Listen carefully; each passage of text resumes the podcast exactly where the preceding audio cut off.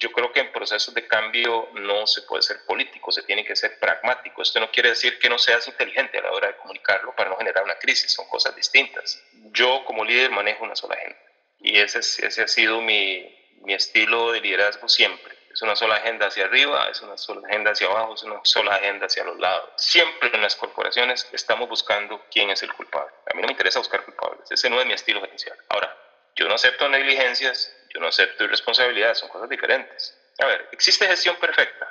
La respuesta es absolutamente no. Existe gestión muy buena, excelente, sobresaliente, existe gestión mala, existe gestión regular. Esa es la realidad, es la realidad de la vida.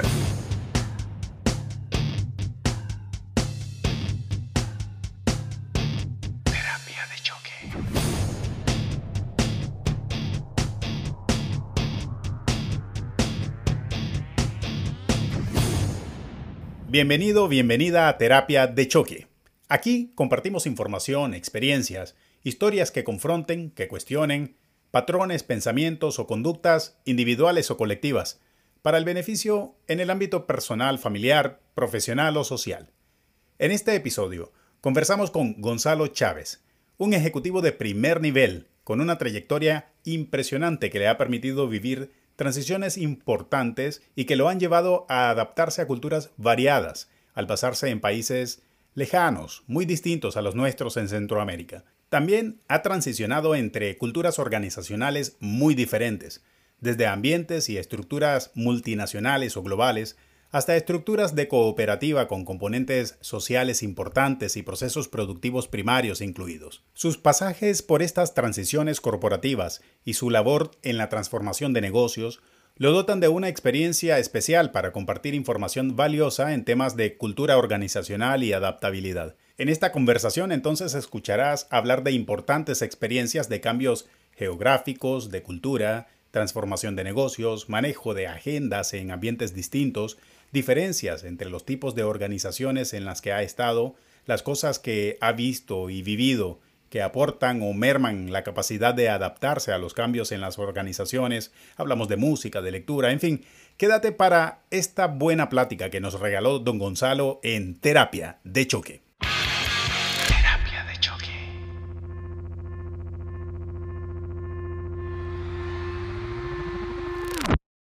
Don Gonzalo es el actual gerente general de Dos Pinos, o la Cooperativa de Productores de Leche Dos Pinos, toda una institución en Costa Rica y una referencia en el mercado centroamericano.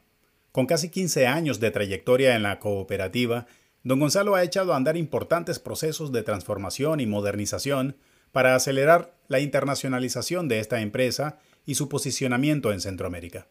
Antes de esta experiencia suman otros 20 años en Del Monte, durante los que estuvo en cargos de dirección financiera en Ecuador, Brasil, regional para Latinoamérica y director senior de finanzas para Asia-Pacífico, basado en Filipinas. Pero bien, yo lo conocí en Dos Pinos, porque tuve a cargo la unidad de negocios de Nicaragua por cerca de 4 años. Durante ese tiempo tuve la oportunidad de conversar con don Gonzalo en más de una ocasión, a veces manejando hacia una planta productora en el interior del país. Y además de negocios, me gustaba preguntarle sobre sus gustos, qué música escuchaba o qué leía. Me parecía valioso conocer un poco más de la persona, y para arrancar esta conversación lo volví a hacer. Quise conocer un poco más porque recuerdo que en algún momento me comentó que le gustaba el gospel. Se me quedó la inquietud pendiente, de manera que antes de que nos platique de negocios, arrancamos con un poco de la persona de don Gonzalo. Creo que en buena parte somos lo que consumimos y eso a veces cambia con el tiempo. Por eso le volví a preguntar a don Gonzalo qué escucha y qué lee. Bueno, vamos a primero que todo, Osvaldo, muchas gracias por el espacio y es un gusto compartir este podcast contigo y con tus escuchas. Vamos a ver, uno es producto de lo que de las influencias que tiene en la vida, ¿verdad? A mí me gusta la música gospel, me gusta la samba, me gusta la salsa. Es decir, soy una persona muy orientada a la música con sentido, ¿no? De algo que te deja en el alma o en el corazón. Y yo creo que eso tiene que ver también en las influencias que desde niño tuve. En mi casa siempre hubo música, siempre. Mi mamá fue una mujer muy alegre y siempre había algún tipo de música. para llenar el momento, el rato que el alma necesitaba. Y entonces por ahí es donde anda mi vocación, digamos, de escucha musical. Soy una persona que me gusta mucho tener espacios de escucha de música de ese tipo. Y me libera, me relaja y me permite también ordenar mis ideas y pensar. Si te digo hoy, con la cantidad de información que hay disponible por aquí y por allá, que tenga un libro, que esté devorando individualmente, no, más bien soy una persona que va tomando diferentes corrientes de lo que va saliendo. A mí me gusta mucho artículos de Harvard Business Review, siempre en temas de negocios.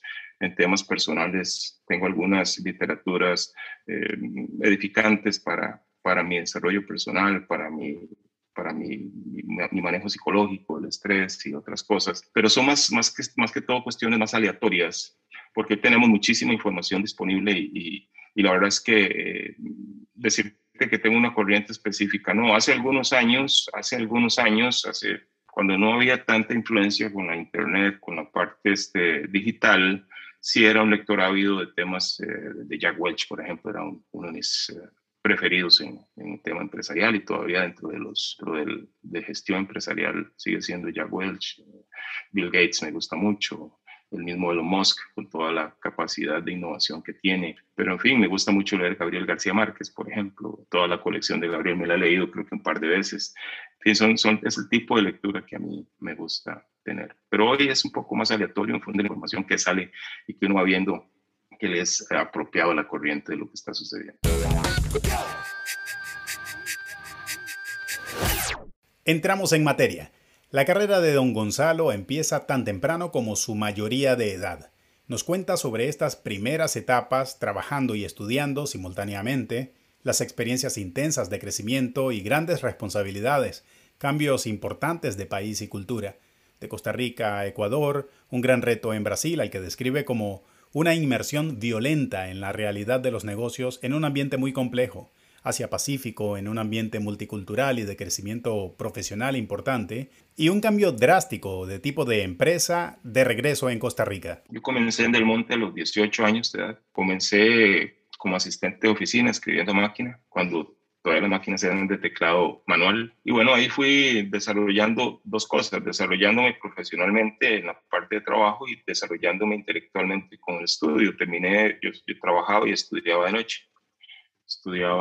Hice mi universidad en la noche, la compañía me becó y ahí empecé a hacer mi carrera. A la edad de 26, 27 años, la compañía me dio la oportunidad como ejecutivo. La primera oportunidad como ejecutivo fue como gerente financiero de la división de la compañía en Ecuador. Tal vez fui el expatriado más joven de la época en esa empresa. Y ahí fue mi primera experiencia como ejecutivo en otro país. Estaba recién casado, tenía mis dos hijos muy pequeños. Bueno, mi segundo hijo estaba por nacer y mi hija mayor tenía 2 años de edad. Y nos fuimos a tomar esa oportunidad. Fue un desafío muy importante porque era un cambio cultural. Independientemente de que hablemos el mismo idioma, siempre irse a otro país implica una serie de desafíos.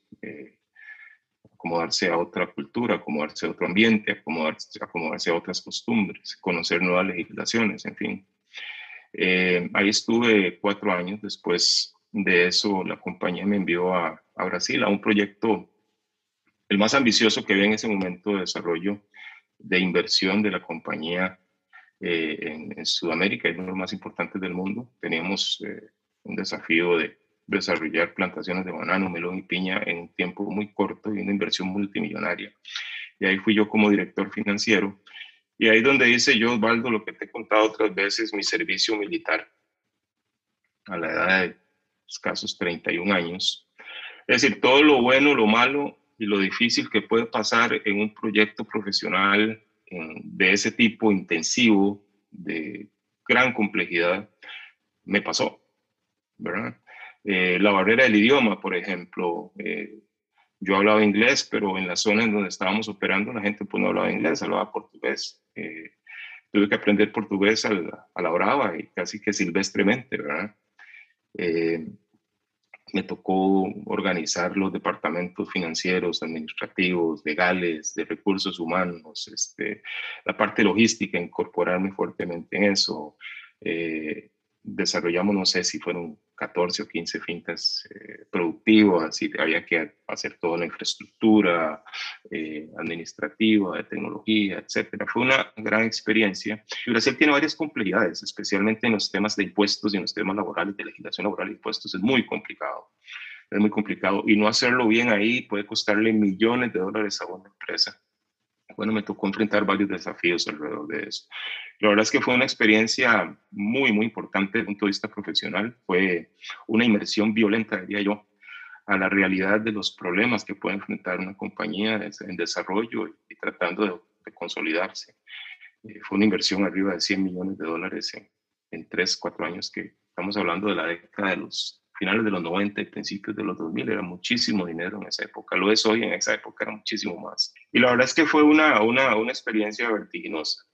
Y de ahí, pues, digo yo que la compañía me trajo me sacó un poquito del ambiente de Brasil, me puso aquí a una posición en Latinoamérica como director de auditoría interna por unos meses, y de pronto, de nuevo, otra vez salí de maletas y me vi en Asia-Pacífico como director, como CFO de Asia-Pacífico, donde tenía que ver pues ya la parte comercial, operativa, diferentes países, multicultura, multilingüe.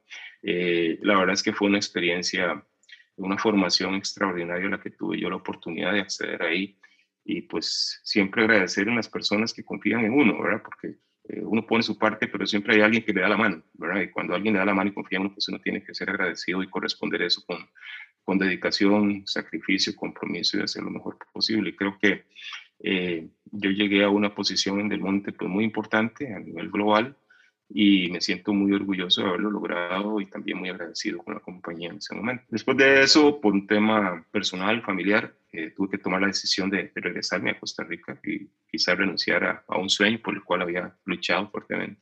Y tuve la oportunidad de regresar ya de eso hace casi 15 años a Costa Rica, y Dos Pinos me acogió.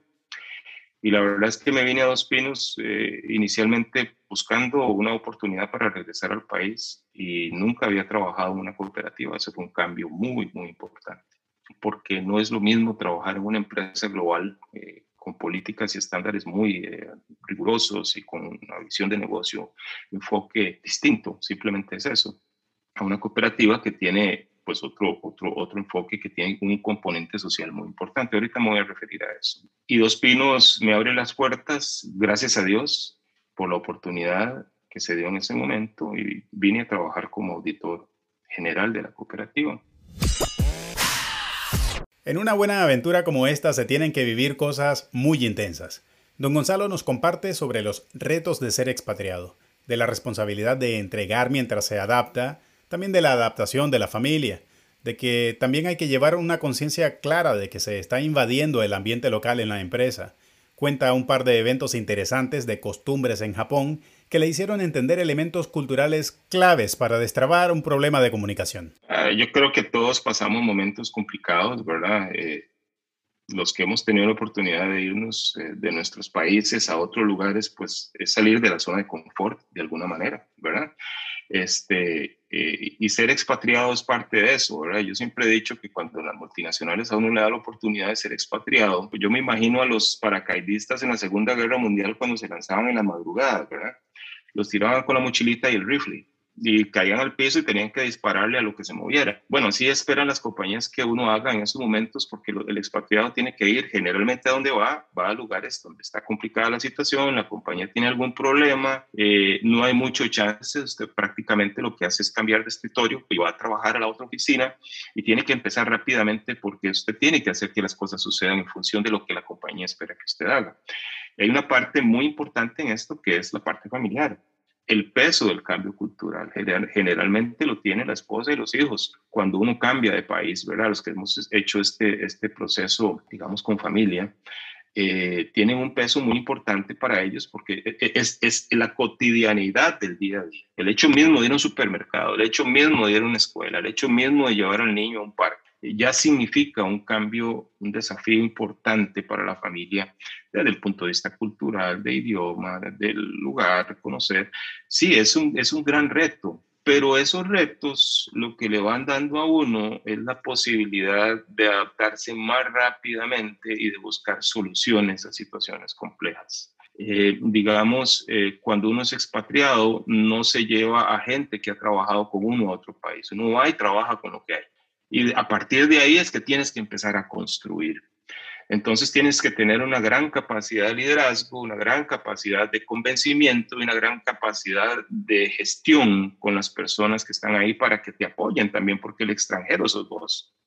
Uno es el que está de alguna manera, voy a usar una palabra que no es así, pero bueno, de alguna manera invadiendo el ambiente local, ¿verdad? Y desde esa perspectiva usted tiene que adaptarse. El ambiente no se va a adaptar a usted. Entonces usted tiene que tener la capacidad de, en esa adaptación, lograr ingresar a esos círculos particulares de gestión que existen en todos los países para poder hacer que las cosas sucedan. Te voy a contar una experiencia muy, muy particular que me sucedió a mí en Japón, en Asia. La división más importante que teníamos nosotros en ese momento en la región, en Asia-Pacífico, era Japón. Y estábamos gestionando una situación complicada. Yo visitaba Japón de las 4 semanas del mes, yo visitaba Japón 2 semanas al mes. Yo estaba basado en Manila, la oficina del director regional de finanzas está en Manila, y yo viajaba constantemente a todos los países que tenía a mi cargo en ese momento. Japón era uno que tenía foco por una situación que estábamos enfrentando. Pero yo iba y de las cosas, todo el mundo quedábamos de acuerdo en hacer las cosas y al final no sucedía necesariamente como las habíamos acordado. Y un sábado venía yo frustrado, estaba en el aeropuerto esperando que el vuelo saliera y puse a leer un artículo del Financial Times de Asia. Y venía un título muy sugestivo, cuando el japonés te dice que sí, queriendo decir que no. Y retrataba mi experiencia, ¿verdad?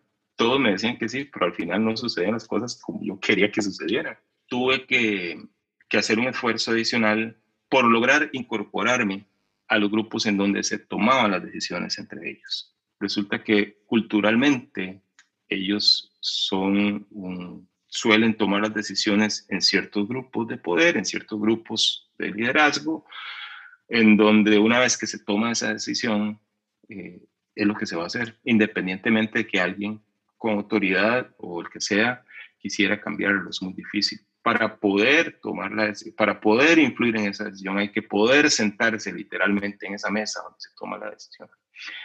Y esto lo aprendí también en una inducción que me hicieron de una ceremonia que le llaman la ceremonia del té, en donde fuimos pasando por diferentes salas. Y fue muy ilustrativa la última sala, que uno entraba por una ventanita. Y cuando yo pregunté, ¿y por qué entraban? ¿Por qué se entra por esta ventanita, esta sala? Bueno, era porque en la guerra de la época de los señores feudales y los samuráis tenían que entrar por esa salita y no cabían las armaduras ni las espadas. Eso se quedaba fuera. Y los que entraban en esa salita, ya ahí no había rango, no había posición, eran las personas, ahí entraban todos en igualdad de condiciones. Y la decisión que ahí se tomaba se respetaba. Me recuerda a momentos del episodio con Jaime Posada, cuando mencionaba que hay que tener claro que el expatriado llega a usurpar el puesto de un local. O el de Diego Bonifacino, cuando sobre su experiencia en Japón se encontró con que ahí hay que ganarse el derecho a opinar y la necesidad de entender y adaptarse para lograr que las cosas sucedan. Claro, y fíjate que fue eso, tal vez lo estoy haciendo muy corto, con proceso, por supuesto, pero fue haber pasado ese umbral, empecé a ser totalmente efectivo en mi gestión con ellos. Ya tuve derecho a sentarme en la mesa a opinar, ¿verdad? Aunque en teoría, y la teoría jerárquica era yo soy el jefe, porque yo era el de mayor rango por ser regional, no funciona así en esa cultura. Había que tener el derecho a sentarse a la mesa y opinar, y había que pasar por ese proceso de entendimiento, de iniciación. Entonces, cosas como estas, lo cito como un ejemplo de a lo que uno se expone como expatriado. Y por supuesto que eso te da una gran capacidad después de adaptación, de lectura rápida, de adaptación, porque uno tiene que hacer que las cosas sucedan. Bueno, es lo mismo que traje yo cuando entro a Dos Pinos. Me encuentro con un ambiente distinto empresarial al que yo estaba acostumbrado y tuve que adaptarme. no esperar que la cooperativa se adaptara a mí, porque la cooperativa iba a seguir siendo cooperativa, eso no iba a cambiar. ¿Qué elementos de una multinacional le sirvieron para aportar en una cooperativa? Hablamos de un cambio drástico de un mundo corporativo global hacia una estructura en la que los dueños de la empresa son los asociados, entre los que están unos 1.400 productores. Tener en cuenta esto, según nos comenta, es como poner los pies en la tierra sin perder el sentido empresarial. Bueno, yo la verdad es que uno de los grandes valores agregados que le pude dar a la función de auditoría interna y mía como auditor general de la empresa era más bien mi experiencia ejecutiva y mi roce en cuanto a la gestión de negocios de alto nivel a nivel global. Y eso pude ponerlo al servicio de la cooperativa, que se encontraba en ese momento en un periodo de transición importante también.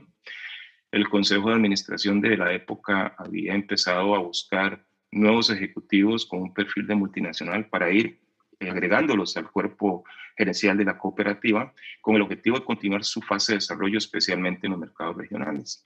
Y ahí, pues, en mi caso personal, pude aportarle mucho a la cooperativa desde la trinchera de auditoría, apoyándola en gestión de procesos, en gestión de riesgos, en políticas y procesos estandarizados corporativos, y empezar a hablar de este tema en donde todo el mundo empezara a hablar el mismo idioma a nivel no solamente de Costa Rica, sino de las incipientes unidades de negocios que empezábamos a tener en el exterior, ¿verdad? Y empezábamos incipientemente en Guatemala, algunas cosas en Nicaragua, pero ya eran los primeros pasos de una empresa, de una cooperativa que quería empezar a salir de sus fronteras. Y bueno, pudimos generar una serie de influencia en cuanto a la forma de hacer los negocios, en la forma de gestionar los negocios, que fueron las bases que se han sembrado para el desarrollo posterior que me ha tocado vivir después siendo el CEO de la cooperativa, ¿verdad? Porque estuve 7 años en esa función de auditoría interna, o auditor general, reportándole al Consejo de Administración. Y eso me da a mí una gran oportunidad de entender, comprender en la mesa principal de la cooperativa cuál era la visión, hacia dónde quería llevarse la empresa, y también poder influir con criterio y con recomendaciones para apoyar a la gestión empresarial de ese momento. Yo puedo decirle, Osvaldo, que yo viviré eternamente agradecido con Del Monte por la oportunidad, el desarrollo, la carrera que pude hacer ahí, y por muchas cosas que me dio esa compañía durante 20 años. Pero al haber entrado a la cooperativa Dos Pinos, cambió mi forma de ver las cosas para bien. Es el sueño, digamos, que muchos productores en el mundo quisieran tener. El productor asociado a la cooperativa tiene la oportunidad de producir, de entregar su producto, de que se lo paguen, bien, y además participar de la cadena de valor hasta la mesa del consumidor. Entonces, ese sentido social de desarrollo rural, de desarrollo del pequeño y mediano productor, es quizá uno de los cambios más importantes de paradigma que para una persona que venía de una formación de una compañía global, donde en general usted no conoce a los dueños de la empresa, sino que en realidad son accionistas, son grandes fondos de inversión, es un tema un poco más etéreo, más abstracto. En la cooperativa Dos Pinos usted se encuentra a los dueños de la cooperativa en un pasillo y conversan con usted. De pronto aparece una familia en una reunión de asociados, donde el paseo del año es ese, ¿verdad? Todas esas cosas son elementos que a uno como ejecutivo, que viene acostumbrado a compañías multinacionales, globales, a otro perfil de empresa, tal vez te hace tocar de nuevo los pies en la tierra, ¿verdad? Sin perder el sentido empresarial. Dice que la diferencia en estas estructuras son una cuestión de ADN, pero en el negocio, en el mercado, en la lucha por competir y ganar no hay diferencia, y una cooperativa tiene que ser igual a cualquier otra empresa al momento de llegar al consumidor. Yo creo que uno tiene que entender cuál es el ADN de una empresa. Un negocio es un negocio, se tiene que manejar como un negocio. No podemos decir que una cooperativa tiene, por ser cooperativa, una distinta estrategia de cómo enfrentar los mercados o cómo desarrollar. No, todo lo contrario, tiene que ser muy competitiva, porque vas a ir a competir a un mercado donde no hay misericordia, ¿verdad? Los competidores van a ir a cazarte, ¿verdad? También. Y tendremos que ir a cazar nosotros a los competidores. Entonces, desde esa perspectiva, El concepto empresarial es absolutamente válido, necesario y tiene que fortalecerse. O sea, la estrategia empresarial no puede ser una estrategia débil, ni mucho menos temerosa o taimada. Tiene que ser una estrategia sólida, bien pensada y sobre todo muy bien ejecutada. Entonces, desde esa perspectiva hay que seguir adelante. Ahora, ¿qué es lo que hay que entender? Que el ADN de una cooperativa y el ADN de una compañía, una sociedad anónima o una compañía global, pudieran ser diferentes en su forma, digamos, cultural a lo interno. ¿Okay? Uno de los errores que podría cualquiera cometer, es decir, es que como somos cooperativa no podemos, no, como somos cooperativa debemos de hacer que las cosas sucedan en medio de una concepción social, legal y cultural de cooperativa. Pero eso no tiene nada que ver, absolutamente nada que ver con la capacidad que tiene que desarrollar esta y cualquier cooperativa o esta y cualquier empresa de poder ir a competir efectiva y eficientemente a los mercados.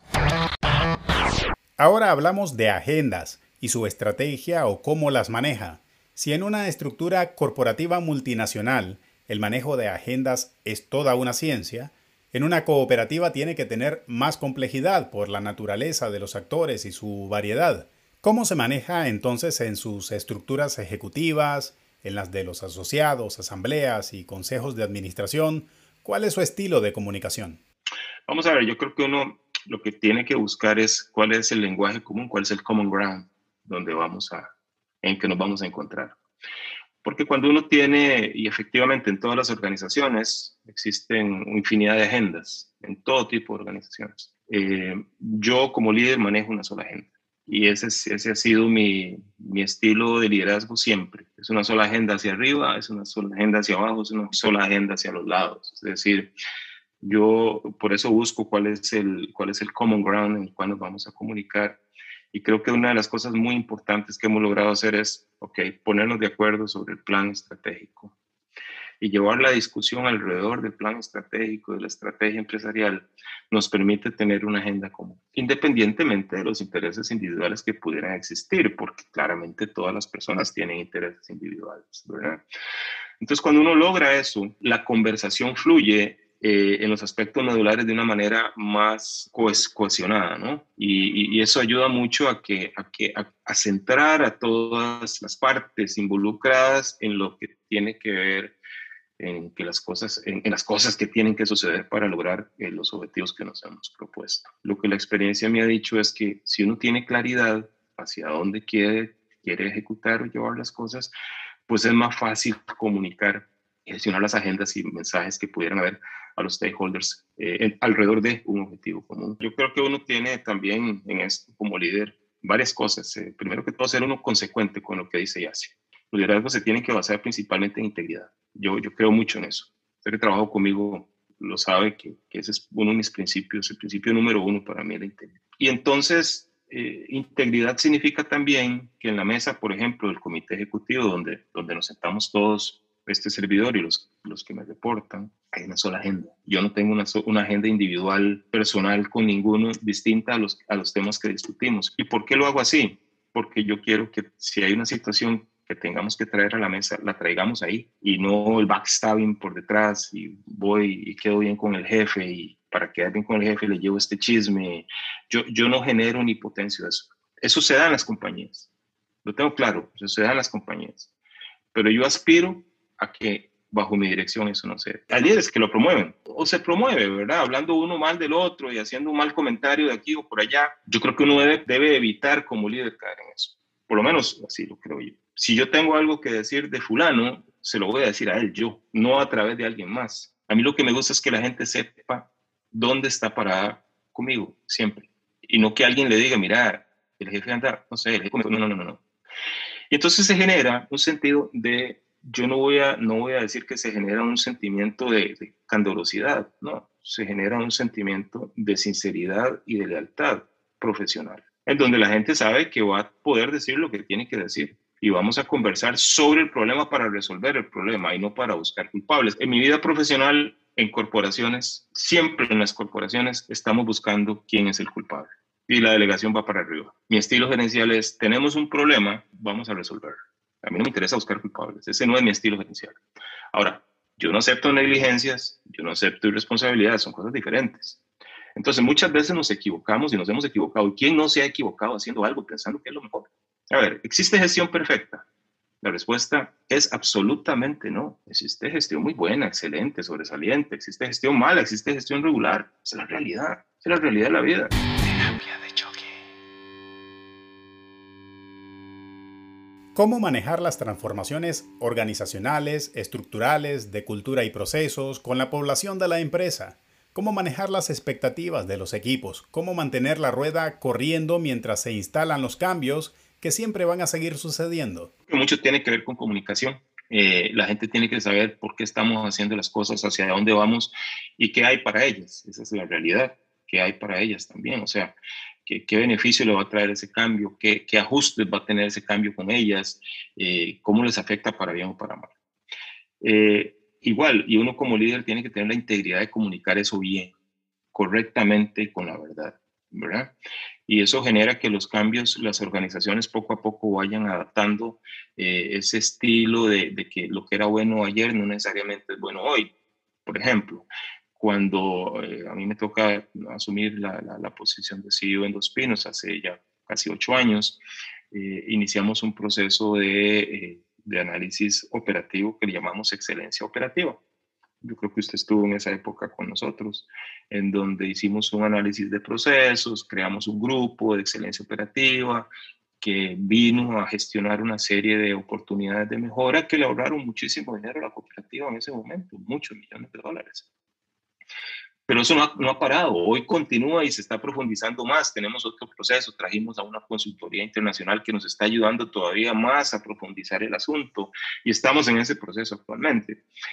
Y de lo que se trata es que la gente entienda de que esto no va a cambiar nunca, que la organización va a continuar buscando mejores formas de hacer las cosas y de que el cambio cultural no es una cuestión que se alcanza plenamente en un plazo definido. El cambio cultural es un proceso continuo, ¿verdad?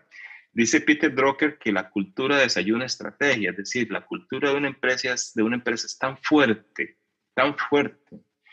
que si no se hace bien el trabajo de ajuste y de cambio cultural, la estrategia no va a servir, ¿verdad? Entonces, la estrategia y la cultura van de la mano en un proceso en donde el cambio cultural la gente lo tiene que entender como algo natural y no como algo impuesto. Y la verdad es que en estos años, el haber sido también...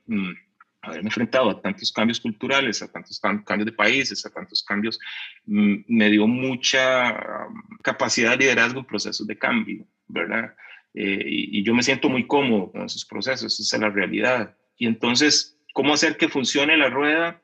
Bueno, el día a día tiene que continuar sucediendo y el proceso de cambio también. Entonces, a veces tienes que ver con qué recursos tienes que fortalecer la organización para que no se caiga el día a día y que el cambio también se dé, ¿verdad? Eso es una lectura fina en donde también uno como líder tiene que entender que las personas tienen un límite, ¿verdad? Tienen un límite en su capacidad y tiempo y tienen otros intereses, otra vida distinta al trabajo, su familia, su balance de vida personal. Es muy importante en estos procesos no reventar a la gente, ¿verdad? Pero quiere decir también de que esos cambios culturales y esos cambios de procesos tienen que estar apegados a una muy buena línea de comunicación en donde se vaya motivando a la gente con los cambios positivos que se van logrando y que la gente entienda de que vamos avanzando positivamente, que sean parte de un proceso, que se sientan parte identificado de aquello. Requiere mucha comunicación, muchísima comunicación y principalmente seguimiento de la alta dirección.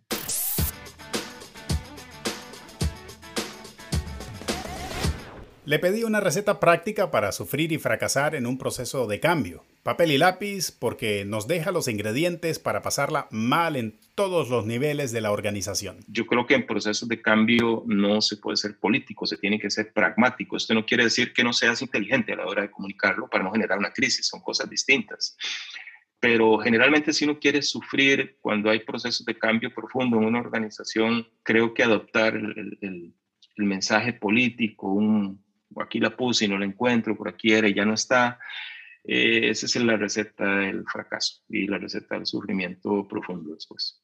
Si la organización tiene claridad de que va por ahí y usted se convierte en un agente más bien que va en contra del cambio, probablemente vas a sufrir muchísimo. Lo más importante, creo yo, es entender el cambio, adaptarse a aquello, buscar una forma proactiva de cómo participar en el proceso, sacar la oportunidad de aquel de que te estén sacando de la zona de confort, porque la zona de confort nos mueve a todos de alguna manera. Y claro, el ser humano tiene aversión al cambio naturalmente, la zona de confort siempre es más bonita, ¿verdad? Pero cuando nos sacan de la zona de confort, entramos en una serie de ansiedades, ¿verdad? Aquel librito de ¿Quién movió mi queso?, ¿verdad? Esa fábula es muy ilustrativa del tema de la zona de confort. Bueno, aunque pareciera algo muy trivial, pues la realidad es esa. Nosotros nos mueven el queso donde íbamos a cogerlo siempre y generalmente ya no estaba aquí. ¿Qué pereza ir hasta allá, verdad? Me quedo aquí, tal vez me lo vuelvan a poner aquí. Y yo creo que cuando una organización entra en un proceso de cambio y está decidida a hacerlo, aquellos que se alineen, aquellos que se suban rápidamente al proceso son los que capitalizan mayormente las oportunidades.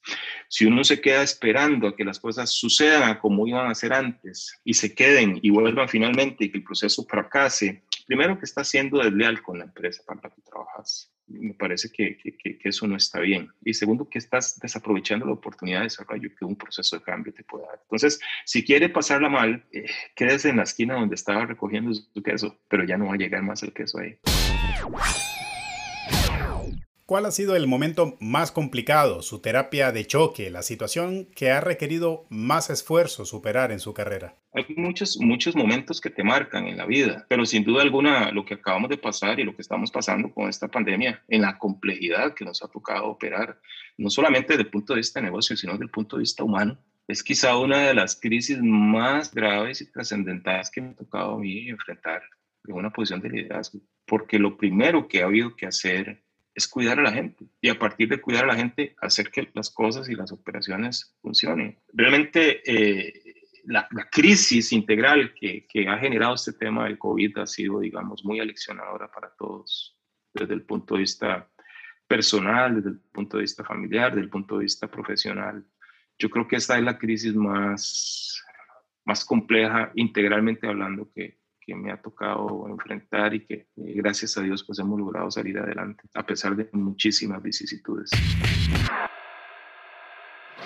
Ya casi llegando al final, le pregunté cómo le gustaría ser recordado como resultado de todo lo que ha logrado en lo personal y en lo profesional. Profesionalmente yo quisiera ser recordado como un profesional, primero buena persona y segundo un profesional íntegro. Esas son mis dos cosas. A mí me gusta ser buen ser humano. Eso, yo nunca me he olvidado que soy persona.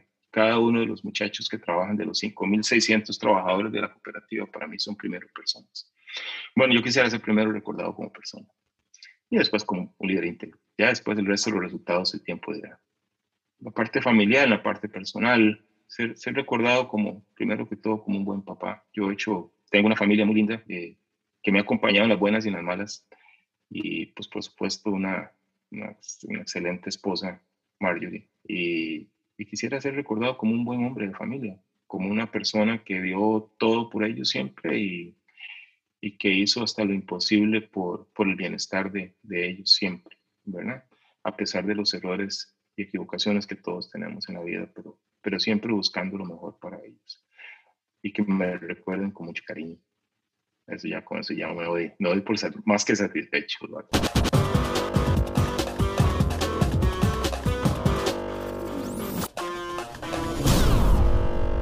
Disfruté mucho la conversación con don Gonzalo. Es palpable el aplomo y la franqueza con la que se expresa. Ha sido un honor el poder haber tenido este tiempo que dedicó para compartir información valiosa con base en su experiencia. Gracias, Osvaldo.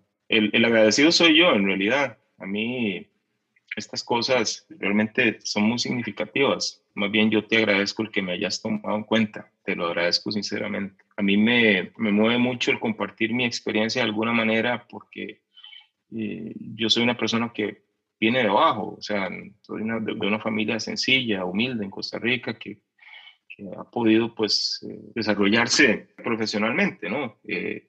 Y de alguna u otra manera pues llegar a tener responsabilidades importantes y que esto signifique nada de vanagloria para mí, simplemente es compartir un poquito de la experiencia especialmente a las personas que tienen la oportunidad de generar un impacto significativo en otros. Yo creo que uno puede, a través de lo que hace, tener un impacto significativo en otras personas. Un placer, don Gonzalo, el haberle tenido en este episodio de Terapia de Choque. Muchas gracias, Osvaldo.